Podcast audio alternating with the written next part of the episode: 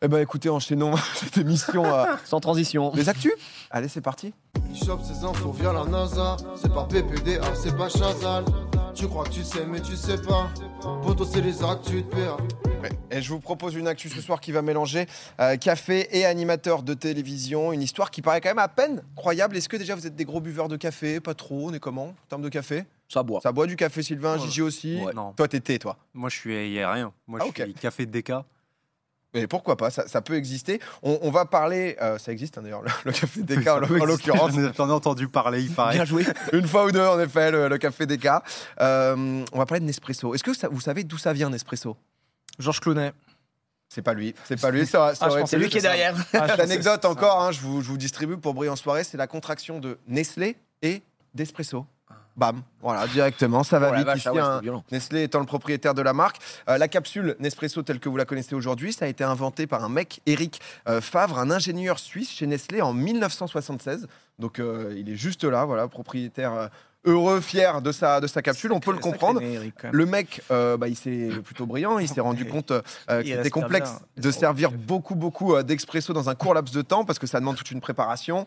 Euh, et euh, il s'est, bah, dit qu'il y avait sûrement une, innovation, pardon, qui était possible. La légende raconte que voilà, il aurait eu l'idée de cette capsule de café pour la première fois devant un coffee shop près du Panthéon de Rome et une idée quand même qui justement a donné naissance à tout un marché qui n'existait pas encore, celui des dosettes uniques qu'on met dans une machine. Après, il y a justement le schéma assez classique qui se dessine. Il y a l'inventeur, mais ça suffit pas pour faire péter ça. Il faut souvent quelqu'un d'aussi euh, euh, brillant. Et vous allez le voir, c'est pas n'importe qui. Vous le connaissez pas encore. Je vais vous le présenter juste après parce que euh, tu le disais, c'est ce qui a pas fait découvrir Georges Clounet maintenant, c'est comme ça qu'on le connaît. Georges Clounet, il a pris au total plus de 40 millions quand même d'euros pour la collaboration. Oui, oh, Euh, le cochon. En effet, et, et cette personne qui a un peu tout imaginé, etc., c'est euh, Jean-Paul Gaillard. Voilà, Jean-Paul Gaillard, il a réussi à transformer donc du coup euh, bah, cette très bonne idée en idée rentable. C'est le mastermind du marketing chez Nestlé. Il va devenir après donc le boss de Nespresso. Euh, Jean-Paul. Je peux dire qu'il y a peu de gens qui ont des phrases comme il a sur son profil LinkedIn. Euh, sur le profil LinkedIn euh, de Jean-Paul, on peut lire en toute simplicité J'ai créé, j'ai créé le marché des dosettes de café qui pèsent désormais des milliards de dollars. Bonjour, Voilà. enchanté. Ouais, comment, comment vous allez? Excuse-nous, excuse-nous le, le JP. Euh, Jean-Paul, il a des idées qui bah, vont vraiment transporter la marque donc, dans une autre dimension. Il va réussir à la faire entrer chez les particuliers. À l'époque, c'était bah, le Pour le professionnel, ouais, ouais, c'est ça. pour, euh, pour, le, pour le bureau, etc. Et lui, il va avoir un coût euh, assez euh, intéressant et génial. C'est tout simplement de faire baisser le prix des machines et augmenter le prix des dosettes. C'est ce qui va permettre donc à Nespresso de se transformer en vache à lait. En 2022, ils ont généré un chiffre d'affaires de 6,5 milliards d'euros, euh, 1,3 milliard de bénéfices hein, donc, euh, chez Ah, Nespresso. de bénéf. Ouais, 6,5 milliards de chiffre d'affaires chiffre et d'affaires, 1,3 1,3 de milliards de, euh, de Qu'est-ce qu'on fait de nos vies là? Georges Clounet il prend 40 millions, là il y a des milliards, on fait quoi nous? Bah, je te raconte l'histoire de, de, de JP des, des petites dosettes, hein, et surtout que ça se Ouais. passe plus très bien, parce que juste Oh avant l'an 2000, euh, le couple JP Nespresso, Oh non. ils s'entendent plus, ça fonctionne plus, il y a un truc qui est cassé, tu vois, on comprend pas trop, il est en désaccord euh, avec le groupe, il se barre, tout simplement, il se barre pour aller bosser dans le secteur des crèmes glacées.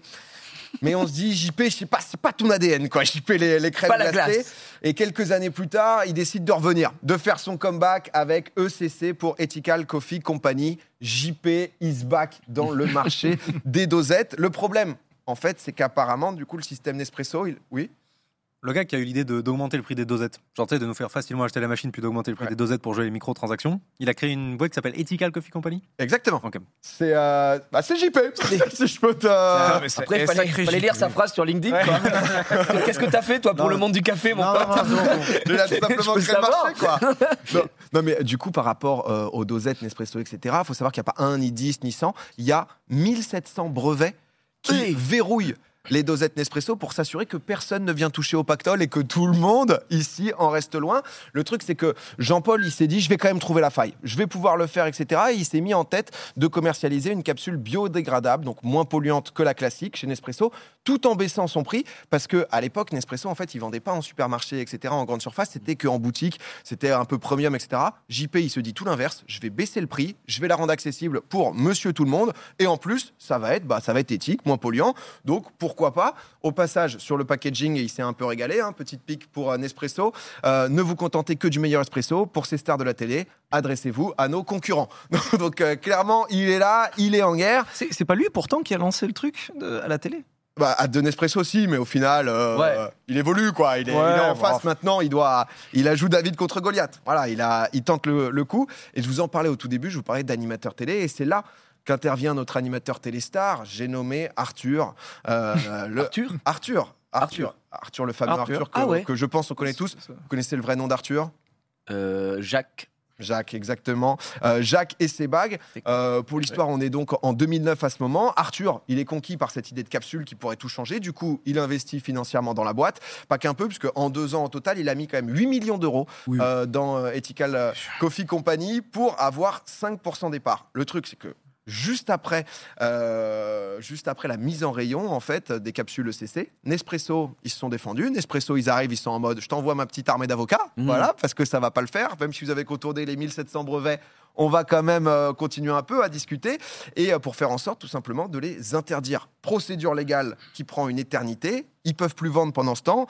Euh, ils perdent de l'argent donc en quantité bah, tout simplement abyssale. Oui, ouais. ECC. Euh, au bout de trois ans, il y a une interdiction de, euh, enfin pardon, il y a la, la levée de l'interdiction de vente qui est enfin déclarée. Donc ECC pourra revendre, mais trois ans, même trois ans et demi de bataille juridique. Donc cauchemar. euh, avec Nespresso qui était en full lobbying, etc. Quoi. Et pendant les trois ans et demi, tout le monde a pris l'habitude d'acheter un espresso dans les grandes surfaces. C'est exactement ça, sauf que Ils ont en pas fait, pris dommage et intérêt après ces trois ans? Bah justement, je Ah. vais t'expliquer. En fait, ce qui s'est passé, c'est que c'était un peu euh, le, euh, le premier challenger. En fait, Nespresso, ils les ont vus, ils ont dit OK, on envoie les avocats. Sauf que, en fait, bah, tout ce qui était juridique, ils se sont rendus compte qu'en fait, Nespresso, ils étaient en monopole et que ça allait pas le faire. Du coup, Ethical Coffee Company, ils ont tanké pour bah, un peu Bah, tout le monde. marchés, parce qu'il y a plein d'autres acteurs qui sont arrivés qui Dolce se sont dit Gusto. moi aussi, je veux me faire des petites capsules, etc. Mm. Et eux, ils ont réussi un peu à soum soum, à passer. Et pendant ce temps, nos chers ECC, ils se sont lancés donc trois ans après. Ils ont essayé de s'y mettre, sauf que les autres avaient déjà pris des parts de marché. Et du coup, faillite en 2018 pour Ethical Coffee Company. Arthur et les neuf autres investisseurs ont donc tout perdu dans cette histoire. Et c'est pour ça que je vous en parle aujourd'hui. C'est que maintenant, ils ont donc du coup décidé d'aller taper à la porte de Nespresso pour aller récupérer le préjudice. Voilà. Et ils se sont dit, bon, c'est pas grand chose, un petit geste. Ayez un peu la main sur le cœur. Ils ont réclamé 298 millions d'euros. Euh, ils y sont allés quand même assez fort. Donc voilà. La, Il y a la- que Arthur qui réclame ça ou euh, les- les- c'est tous les. Ah oui, parce que euh, j'avais- en fait, c'est. Arthur est repris parce que c'est le mec Bien connu sûr, des, des- des- des actionnaires, euh, mais c'est les actionnaires qui se sont dit, écoute, ça va pas le, ça va pas le faire. Et, euh, et c'est vrai que bah voilà. Pourquoi on parle d'Arthur Parce que bah, déjà, c'est quand même une star, il est connu, etc. Euh, le présentateur de Vendredi Tout est permis, mais aussi parce que bah, dans les grosses affaires, il est quand même bien présent. On le sait que c'est quand même le boss de la télévision. Il a une boîte, donc Satisfaction, qui produit plus de 1000 heures de contenu au total, dont euh, qui veut être mon associé, euh, c'est sa boîte de prod qui est derrière. Les Mm. Amours, Une famille en or. Tout dernièrement, par exemple, ça a bien fait le buzz, Frenchy Shore. Ouais. Frenchy Shore, c'est lui qui est derrière. Ça a été un, à, l'époque, de ceux qui justement ont amené la télé-réalité en France. Et là-dessus, c'est ce qui lui a permis de prendre des parts de marché et Puis, se, euh, se développer. C'était en démol aussi. l'époque. Ah oui, bah, bah, c'était avec Euh, Endemol justement qu'il l'avait fait, euh, avec Stéphane Courby. C'est des sujets honnêtement très intéressants, tout ça. On parlait de Vendredi Tout est permis. Vendredi Tout est permis, il est animateur-producteur. C'est exporté dans 28 pays dans le monde. Ouais. Et on en a quelques-uns. On a par exemple euh, Mesrebala en Espagne, qui est euh, Merebala, pardon, Meresbala. Euh, en Italie aussi, on a Stasera tutto è possible.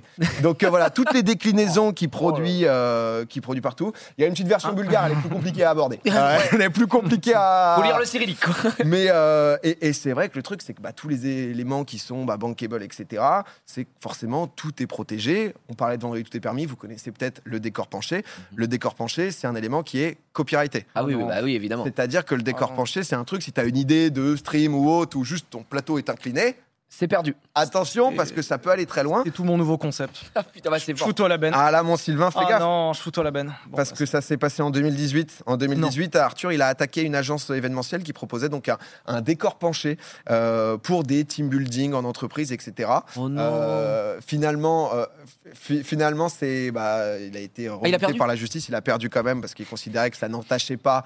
Euh, j'allais jeunes. dire un peu le, au tribunal, un peu voir ce qui se passait, etc. C'était intéressant. Tu peux copyright ça.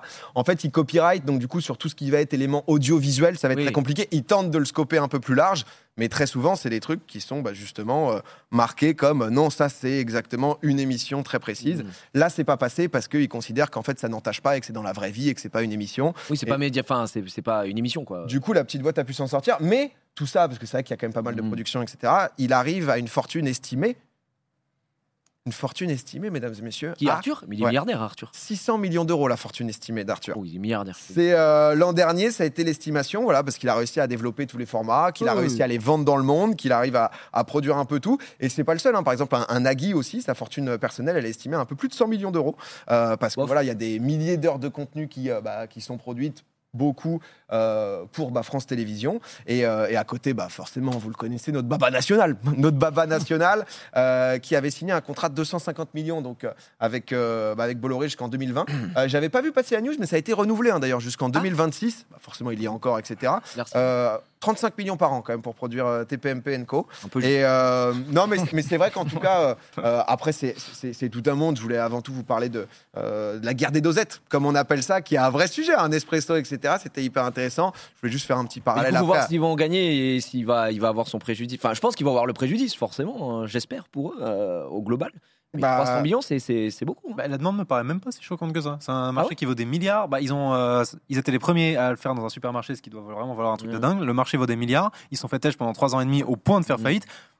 Ça me choque pas, le, Ouais, ouais. de 300 millions. Non, mais on, on- on aura en tout cas le, le fin mot de l'histoire. Et c'est vrai que, euh, non, mais un peu, un peu dans tout ça, peut-être ça sera une vidéo ou autre sur un peu le Mm. côté animateur-producteur qui ont réussi dans les années 90-2000 à se, à se développer et à prendre la main sur, sur la télé. Le truc qui me choque de fou, par contre, c'est qu'on le laisse copyrighter le fait de foutre un, un fauteuil pas droit. Ça, ça c'est incroyable. ça. Bah, Bah, dans la vraie vie, il a perdu, mais genre, même dans le monde de l'audiovisuel, c'est une dinguerie qu'un truc aussi anodin puisse être copyrighté. Ah mais non, c'est un concept après, tu vois, c'est Bah, un concept d'émission, c'est un concept de truc. Non, oh, moi ça me choque pas que, que, bah, que l'émission en soi repose vraiment sur le, le- le concept du décor penché, tu vois. Vendredi tout est permis. Tu dis à quelqu'un, tu connais Vendredi tout permis, oh il va dire le décor penché, tu vois. Donc c'est un peu la marque de fabrique qu'il est copyrighté pour d'autres émissions. C'est un truc qui me choque pas. Ce qui me choque, c'est d'aller faire chier des, des, des gens qui vont faire du team building et, euh, et ils vont. Enfin Ah ouais. là pour, pour le coup, là je, je, je te rejoins sur ça. Pour une émission, ça me choque moins, tu vois, euh, pour ce genre de. de- En fait, ce qui est toujours dur dans ce genre de moment, c'est d'identifier c'est quoi la source et c'est Oui. qui la base de est-ce qu'il n'y avait pas déjà parfois des Bah, concepts avec des trucs un peu penchés à droite à inventé suis gauche quoi. la base de la base du concept. Genre, tu vas dans cette émission pour t'amuser à être assis sur un Oh fauteuil là là. Ouais.